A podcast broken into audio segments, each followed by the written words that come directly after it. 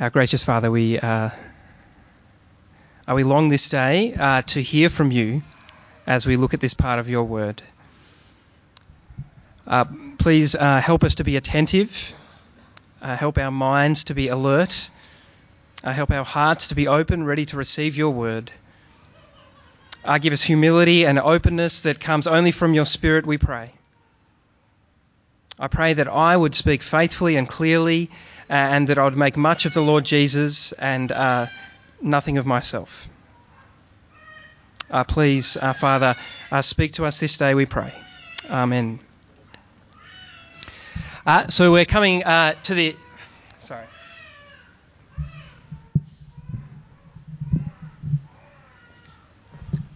I'm used to speaking with the lapel thing, so I've just got to get the, this in the best position possible. So we're coming to the end of our, our series in Ephesians, and uh, today we're looking at this second part of the passage. We looked at the first part last week. Uh, the whole section is really about spiritual warfare or, or spiritual battle. Uh, if you missed last week's sermon, uh, unfortunately, uh, part of the disadvantage of doing a kind of two-parter type thing is that if you miss last week, then you miss a lot of the background. And so uh, I'm sorry, but you just have to listen to that. Uh, I'm going to make assumptions about what people have heard and that kind of thing. But last week we looked at verses 10 to 13, and we saw uh, who we fight. Right, it's the devil and all his demons. we saw what we fight. it's the devil's evil schemes. Uh, and we got really just a taste right at the end of how we fight. Uh, and it's that, uh, uh, I guess I, said last week, uh, that we fight by putting on the armour of God, which really represents uh, the great truths of the gospel. And so it's that last point that we're exploring more today. how is it that we can stand firm in this battle? How can we stand firm?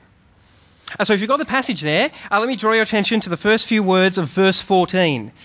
Right, we're jumping into verse 14. The first few words there, just three words. Paul says, uh, "Stand firm then." Right, that word "then" is is really therefore. Right, so he's carrying on from the last section. He's saying, "Therefore, stand firm." Right, I want you to notice what he doesn't say here.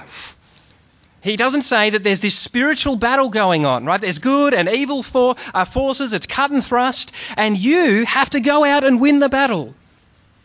He doesn't say that. Yes, there is a spiritual battle, but the battle's already been won. It's been won by the Lord Jesus Christ. And so all you have to do is stand firm on the ground that the Lord Jesus has won. The command is to stand firm in the Lord Jesus Christ, right? And to understand this, uh, we have to understand true truths that Paul's made really clear earlier in Ephesians. Right? The first truth is that when you become a Christian, uh, spiritually speaking, uh, you're, you're, united to Christ so deeply uh, that you are described as being in Christ. Right, by your faith in the Lord Jesus, by the power of His Spirit that comes to live in you, uh, you've got this union with Christ. You are in Christ. Right? I've described it in this series as a little bit like being a letter uh, that's in an envelope. Right? What happens uh, to the envelope happens to the letter. Right? If you are in Christ by faith in the power of His Spirit, what happened to Christ happens to you. So if Christ died, you died. Right? The, the penalty for all your sins has been paid because you are united with Christ, you see. If Christ was raised, which he was, you were raised. A new power to walk in a new way. We saw that in chapter 5, right? And if Christ was exalted, you will be exalted. Right? You are in Christ. What happened to Christ will happen to you. That's the first truth, right? The second truth uh, is that Christ reigns supreme over every power, every spiritual power, even evil powers. Right, so if, you, have got your Bible there, you could flick back to Ephesians chapter 1, verse 21. Ephesians 1, verse 21, Paul says, Christ has been, been exalted far above all rule and authority, power and dominion, and every name that is to be invoked. Right? Christ is supreme over every evil power. Now, that was important for the Ephesians. Right, if you get a chance, you, uh, you should read uh Acts chapter 19, which tells the story of how these Christians in Ephesus became Christians. Uh, and many of them uh, came from an occult, occult background. Right, they were into sorcery and witchcraft. They were, uh, they were kind of quite adept at invoking lots of names. Right, so it's really important for them to know that Christ is exalted. He has authority over every power. Any evil power, no matter how powerful it might seem, uh, is under the feet of the Lord Jesus Christ. So Paul's call here is that uh, that all we need to do, all the Ephesians need to do, is stand firm in Christ and in His mighty power. We saw that in verses 10 to 13, right? Stand firm in the Lord, Paul says, and in His mighty power. If Christ was exalted, one day you too will be exalted. It's guaranteed. Spiritually speaking, Ephesians chapter 2, you're already exalted. God has raised us up and seated us in the heavenly realms. So there's nothing to fear here, right? We're called to stand firm in Christ and in his mighty power. So the question is, how do we do that? Right? And that's exactly what Paul unpacks. How do we do that? First, uh, by putting on our protective armour. Right, the armour that God has provided for us because we're in Christ. We're clothed in Christ, armoured in Him. Uh, Paul says the first part of this armour is the belt of truth. Uh, if you're thinking about a, a, Roman soldier, which is the picture that Paul has in mind, uh, the language of belt here is probably a bit misleading, right? Because we might think belt, it's like a, a, flimsy piece of rope that's tied around the waist. But no, no, no. The, the belt here is really a, a kind of uh, leather sheath. Uh, that covered your entire torso and went all the way down to your knees, right? It's a kind of full body garment. And the point is that it really formed the foundation of a Roman soldier's armour. The whole foundation, the rest of the armour was built on this belt of truth, this sheath of truth, if you like. In the same way, our armour, uh, the armour that God has provided for us in Christ, is built on the foundation of truth. And that makes sense. Right, it makes sense uh, because the devil's uh, the devil works primarily Right, we said this last week. He works primarily by lying to us. Right, Jesus says in John chapter 8, when the devil lies, he's speaking his native language. Right, the devil is the father of lies. So, putting on your belt of truth, this, this foundation of your armour, it's about reminding yourself of the foundational truths of who you are in Christ. That's what it means to put on this belt of truth. It's, it's preaching the truth of who you are in Christ to yourself. All the other pieces of armour are just build on this foundation. Right? They're really different aspects of who you are in the Lord Jesus Christ. So first, Paul says uh, you have to put on, uh, above your uh, leather sheath, this belt of truth, uh, put on your breastplate of righteousness. As we work through each, each piece of this protective armour, uh, I'll try to point out how each part protects us from a, a different aspect of how the devil works. Right, the devil's got lots of names in the Bible, and there's a sense in which each part of this armour uh, protects us from a different aspect. Right, the picture is that in Christ, you are completely protected from all the devil's works. There's no vulnerabilities in Christ. That's the picture. So here, our breastplate of righteousness protects us from the devil as accuser. Right, the devil is the great accuser. Uh, in Zechariah chapter 3, uh, Zechariah has this incredible vision, right? Zechariah is, is a prophet in the Old Testament. Uh, and Zechariah sees Joshua, the, the high priest of God's people, uh, standing in the presence of one of God's angels. Right? The angel represents God. Uh, but also standing there in the presence of God is the devil, Satan. He's there to accuse Joshua. And the truth is that Joshua uh, not only deserved to be accused, uh, but condemned. Because in the vision uh, that Zechariah sees, uh, Joshua standing in the presence of his holy God, uh, wearing these filthy clothes. Filthy clothes. Right? It represents not just his sin, but, but the sin of all God's people who Joshua represents. And so Satan points at that and says, Look at that filth, God. Look how messed up this guy is. He doesn't deserve to be in your presence, let alone represent you as a priest. And Joshua's got nothing to say. Nothing to say, right? He knows the devil's right in comparison to this holy God, this perfect God, uh, he's filthy. Uh, but then uh, uh, an amazing thing happens, right? God's angel says, Take off his filthy clothes. Take them off because I've got this new set of clothes that I've prepared for him. This new set, it, it's, it's clean, it's pure, it's glorious. So this amazing scene, the angel takes off Joshua's filthy clothes and, clothes him in these glorious clothes. It's an incredible vision. You should read it in Zechariah chapter 3. And that's exactly what happens for you if you become a Christian. It's exactly what happens. Right, all of us stand in the presence of our holy God, and spiritually speaking, right, in comparison to Him, we're filthy. Right, you might look good, good compared to someone else, the person next door, the person up the street, but in comparison to God, we're filthy. So the devil is right to accuse us. But if you put your faith in Christ, you can know that on the cross, uh, he was clothed in all your filthy clothes. That's why he died. Every last bit of your filth was on him. So that by faith you can be clothed in his clean and pure and glorious clothes. Right? That's the breastplate of righteousness. It, it covers you completely.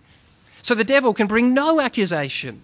Right, Romans 1, uh, Romans 8 verse 1. Therefore, now there is no condemnation for those who are in Christ Jesus. Romans 8 what? 33. Who can bring a charge against God's elect? It's God who decides who's guilty. No one can accuse you anymore because you are in Christ, clothed in his perfection and righteousness. So when the devil says you're not fit to be in God's presence, you say, Yes, in and of myself, I'm a filthy sinner. But in Christ, I'm clean, I'm pure, and I'm completely righteous. That's what it means to, to put on your breastplate of righteousness. Remind yourself of that truth. A second, we've got to have our feet fitted with the readiness that comes uh, from the gospel of peace. Uh, this actually is a bit of a strange one because Paul doesn't mention a specific part of the armour. He's on about feet, and so I guess we can assume he's talking about boots, right? And of course, wearing boots, uh, we all know if you've done any hiking, uh, wearing boots protects you from serpents, snakes, Right, that's the picture here, I think. That these boots of peace protect us from Satan as serpent. Remember, Genesis chapter 3, God says to Eve, This serpent is going to strike the heel of your descendants. Uh, so you've got to have your boots on. And your boots represent your readiness to share the gospel of peace. What's this gospel of peace? Well, uh, if you remember back, Ephesians chapter 2, Paul said that at one time all of us were alienated from God, right? But because of our sin, uh, we were enemies of God. And yet in Christ, because Christ died in our place and we've put our faith in Him, uh, we can be at peace with God, right? Christ has, has paid the cost of us to, for us to be at peace with God. That, that's the gospel of peace that Paul's talking about. But here he's saying uh, that it's our readiness to share that news that protects us. Now, he doesn't really explain how that works. Uh, so this is kind of just my experience. Like it's not here directly in the text. Uh, but in my experience, it's often when I'm ready to share my faith that I'm reminded that it's true. Uh, for example, in this case, I'm reminded uh, that in Christ, I'm at peace with God, right? I'm at peace with, with the creator of the universe. So it's actually okay if when I talk to this someone, when I try to invite them to the carols, right? It's okay if the conversation's a bit awkward. It's okay if they reject me. It's okay if they hate me forever, right? Because I'm at peace with God, right? What do I care, right? I'm not saying we don't go out of our way to be jerks, right? But the truth is, I don't have to be at peace with anyone and everyone because I'm at peace with God. Right? And as I share the gospel of peace, I'm reminded of that truth, you see. So that's how we put on the armour, uh, uh the, these boots of the gospel of peace. It's actually by being willing to share uh, the gospel of peace. A third, Paul says uh, we've got to take up our shield of faith. Uh, once again, the, the, shield that Paul's talking about here uh, was really big. Like, not like a little kind of hand thing, like it was as, as big as a door. Like, uh, I don't know if you've seen those battle scenes, right? Like, if, if an individual soldier crouched down behind their shield, uh, they were completely protected, right? And if a whole battalion of soldiers crouched down uh, behind their shields, next, uh, kind of next to one another, uh, they formed a, a, shield wall, right? It, it protected them completely. And Paul's saying that's what your faith is like. Right? It not only uh, protects you as an individual, but when it's joined up with the faith of other Christians, it forms a solid wall of protection uh, for the entire Christian community, uh, for the church. Now, let me just find where I'm up to in my notes. Right, so, uh, uh, sorry, I'm getting carried away off my script. Uh, so, so this is how it works, right? Uh, when uh, Satan comes to us and, and accuses us, uh, when he uh, tempts us with his fiery arrows, we have to take up our shield of faith. Right? The, the, the, Satan comes and he says, You can't trust God. Or you can't trust that, that God wants what's best for you. You can't trust that He's doing what's good for you. Right? Instead of buying into that lie, you take up your shield of faith. You say to him, I believe that God is good. So I don't have to look elsewhere for satisfaction. Faith in God's promise. Right? I believe that God is great, so I don't have to be in control of everything. I believe that God is glorious, so, so I don't have to live for the approval of others anymore. I believe that God is gracious, so I don't have to prove myself to God or to anyone else. Right? You take up your shield of faith in who God is and his promises, right? And you do that with other Christians. Right, in Ephesians 4, Paul said, God has united us together in Christ, and we have to guard that unity, right? It's really important that Christians stick together, right? Not in a holy huddle where you never have contact with anyone else, but kind of real, deep, intimate community with other Christians. And then at the end of that chapter, uh, Paul says, uh, Don't let the sun go down on your anger. Right? Deal with your anger, any anger you have against a brother or sister in Christ, quickly, right? As quickly as you can. Why? Because if you don't, you will give the devil a foothold. You see Paul's concern here. The devil eh, will be looking for the tiniest opportunity uh, to cause anger and division in a church. Because he knows that if he can do that, he'll probably be, probably be able to isolate a Christian and separate them from the shield of protection that the Christian community offers us. So, any Christian who says to me, oh, I'm not going to come to church for a while, I'm not going to come to a small group, I'm going it alone. I'm like, well, yeah, you've got your own shield of faith, maybe if you're using it, but you're incredibly vulnerable, you see. Right, we have to take up our shields of faith together so that we form, uh, so that we're protected from the flaming arrows of the evil one uh, the final piece of our protective armour. It's this helmet of salvation. Uh, the helmet protects us from the devil as deceiver. Uh, in 1 Thessalonians chapter 5, uh, verse 8, Paul says, uh, But since we belong to the day, let us be sober, putting on faith and love as a breastplate, and the hope of our salvation as a helmet. So here, I, I think Paul's saying that in the midst of life, uh, there's suffering, struggles, uh, the devil is literally going to try to crush your head with confusion and doubt about your future, uh, about your destiny. And so you're putting on your helmet of salvation is reminding yourself of your great hope as a Christian. Right? Your great hope is that even though the devil will do everything he can to try and crush you, the Lord Jesus is the great serpent crusher, isn't he? Genesis 3:15. God said that one day a descendant of Eve would come and crush the serpent's head. Now you, you have your helmet on. That's the Lord Jesus Christ. He's the serpent crusher. He assures you that he's victorious over Satan now, and you will be victorious over Satan. That is your future. Don't be confused about that. Don't doubt that in any way. Put on your helmet of salvation, which assures you uh, of your future hope. Uh, that's the protective armour.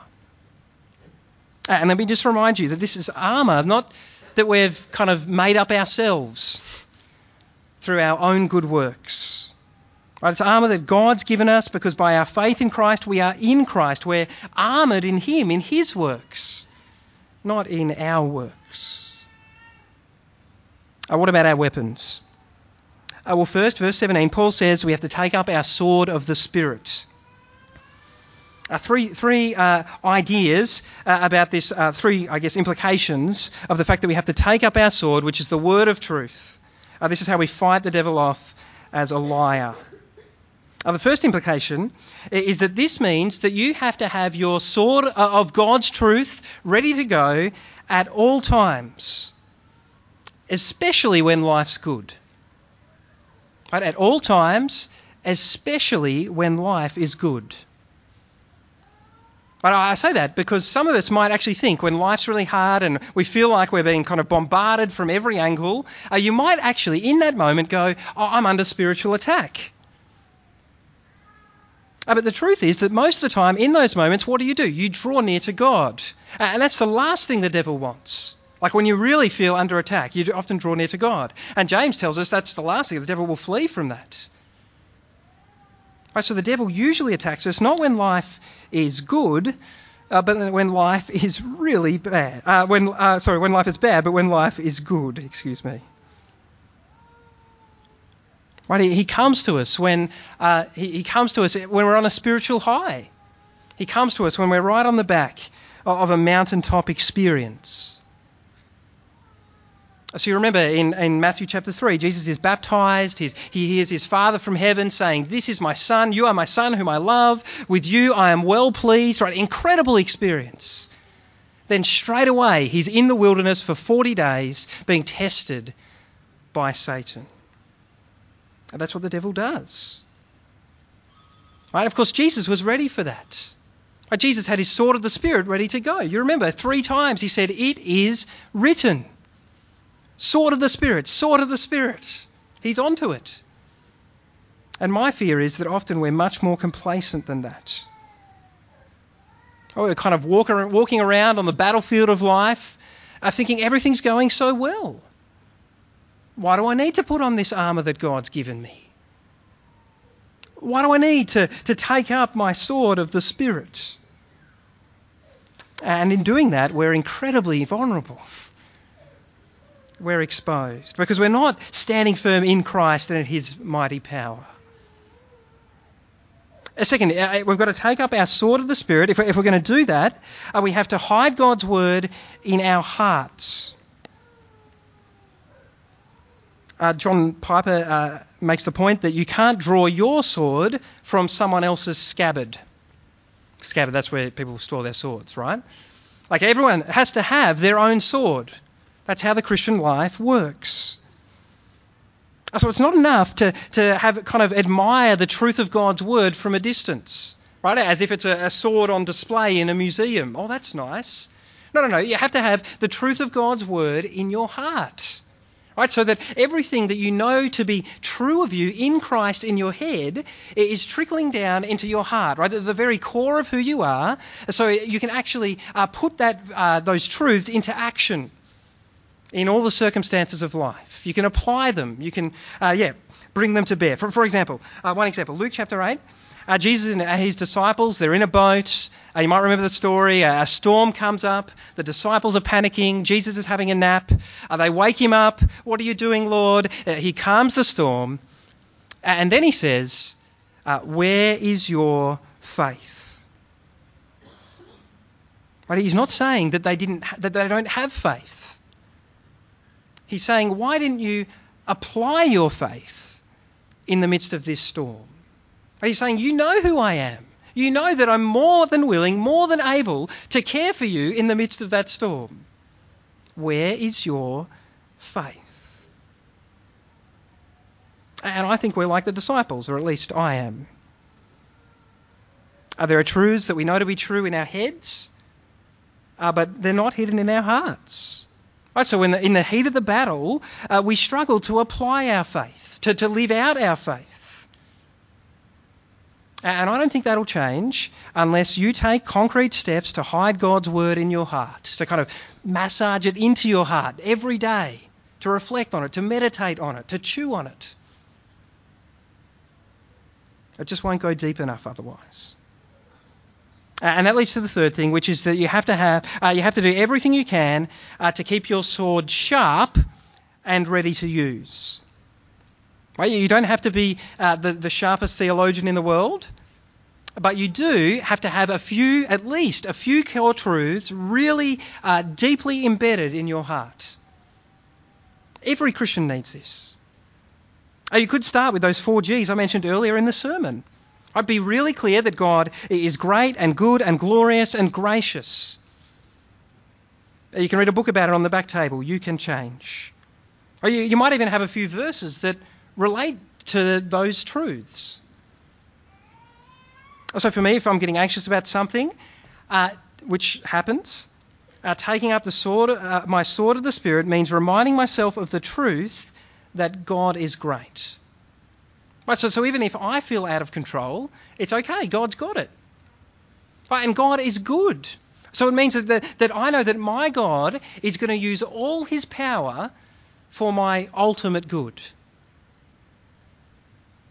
And the verses I have attached to those truths are in Matthew 6. Look at the birds of the air, Jesus says. They don't sow or reap or store away in barns, and yet your heavenly Father feeds them. Are you not much more valuable than they? But look at the flowers, Jesus says. They don't labour or spin, yet I tell you that, that not even Solomon in all his splendour was dressed like one of these. If that's how God clothes the grass of the field, which is here today and tomorrow is thrown into the fire, will he not much more clothe you? So, like when the, when the devil comes to me and says, Aaron, uh, look at the chaos of your life. It's pretty messy sometimes. You can't trust that God is great, he says. Look at, look at the suffering in your life. You can't trust that God is good. When the devil says that to me, I do my best to, to take out my sword of the Spirit and I say, no. I'm not looking, I, I'm looking out my window at these sparrows. I often have sparrows out my window. And I can see that my Heavenly Father cares for and provides for them. So I know that He'll care for and provide for me, His chosen and precious child, right? And while I'm at it, I'm looking at those flowers. And I can see that my Heavenly Father cares for and provides for them. How much more will He care for and provide for me, His chosen and precious child? Right, and while I'm at it, I'm looking at the cross. And I'm reminding myself that my Heavenly Father used all His power to care for my every spiritual need. So, how much more in this situation will He care for and provide for me? But that's what it means to, to take up uh, your sword of the Spirit, for it to be sharp and ready to use. And often that's not the case for me, right? I, I mean, I've been able to kind of refine this and work on it during the week, right? But the reality is, often my sword's a bit blunt uh, and a bit dusty, right?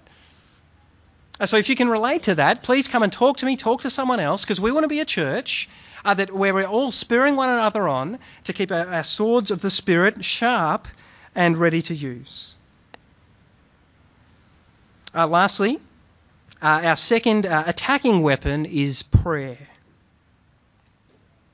Uh, our translation really obscures this because it has this uh, that clear break between verse 17 and verse 18, which is really very unhelpful, right? It makes you think that Paul's wrapped up his section about spiritual warfare, uh, and now he's finishing the letter with a few prayer requests. Oh, that's nice, right? But that's not the case at all. There's no break in the original language here, and so everything Paul says about prayer is in the context of standing firm in the battle, right? Standing firm in Christ.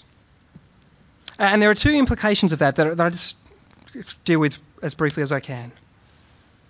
Uh, the first is that if you don't feel uh, compelled to pray, it could be because you've either lost sight of this battle or you've disengaged from the battle. If you don't feel much need to pray. Right in 2 Timothy 2, Paul says uh, it's very possible to be a Christian, right? To, to be a, a soldier of the Lord Jesus and yet be entangled in civilian affairs. And so that might be you. Right? Even though in verse 18, Paul says, Be alert in this battle, so you always keep praying. Uh, if you're honest, you're probably not that alert. Not as alert as a soldier on the battlefield. Are you not alert to the devil's evil schemes or, or to the needs of the, of the Lord's people around the world? Or to the places where the good news of the gospel needs to break new ground, where it needs to be proclaimed fearlessly, as Paul says here. And because you're not alert, uh, you don't feel a need to pray. The quickest, uh, quickest uh, cure for prayerlessness I ever had when I was working in university ministry, I was taking students out to do walk up evangelism. Right? All of a sudden, there's a need to pray, right? I'm out of my comfort zone. Prayerlessness gone, right? Maybe for you, it's the Carol's postcard.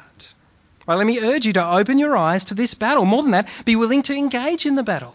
Give yourself to the Lord Jesus and his mission in this world, the mission uh, of proclaiming the gospel to the nations so that more and more people can be united under him as Lord. Right? Ephesians 1, verses 9 and 10. Our second thing, uh, which is that uh, uh, I think this idea uh, that prayer is for the battle uh, might mean that some of us need to change how we think about prayer. Uh, we might need to see our times of prayer as being more like taking up a walkie talkie, John Piper's illustration, than buzzing the domestic intercom. Right, it's true. Like, I don't want to shortchange the fact that the primary category of our relationship with God is that He is our Father and we're His children. Right? Jesus teaches us to pray to our Father in heaven. Right, but the, the only kind of difference is, is that our Father in heaven is also the commanding officer, the Lord of hosts, the Lord of armies, you see. So when you pray to him, you're not just buzzing the domestic intercom, right? Saying that kind of, Dad, uh, can you bring another cushion into the lounge because I'm, you know, not, like not as comfortable, and maybe some nachos while you're at it. Like that's the nature of our prayers sometimes, isn't it? It's buzzing the domestic intercom rather than saying, I'm getting on the walkie talkie uh, to the one who's my commanding officer, right? The one who has sovereign power. The one, Paul says, who can do immeasurably more than we can ever ask or imagine. Right, we're getting on the walkie talkie and we're asking him to display his power in helping you to stand firm in Christ. In helping all God's people to put on the armour of God every day, all these great truths of the gospel in taking up their sword of the Spirit at all times and praying in the Spirit on all occasions, so that we might stand firm in Christ and in His mighty power uh, to the very end. Let's pray. Uh, our Father, we uh, thank you for Paul's letter to the Ephesians. Uh, we thank you for all that it teaches us uh, about who we are in Christ, both as individuals uh, and as your people. And we thank you for this passage uh, this day uh, that reminds us to stand firm in, in the Lord Jesus Christ, uh, armoured in his great work. Uh, we pray that each day we would be uh, reminding ourselves of these great truths, putting on our armour, uh, and taking up our sword of the Spirit as we fight off any lies that uh, the devil might whisper to us. please, Father, do this great work for your glory. Amen.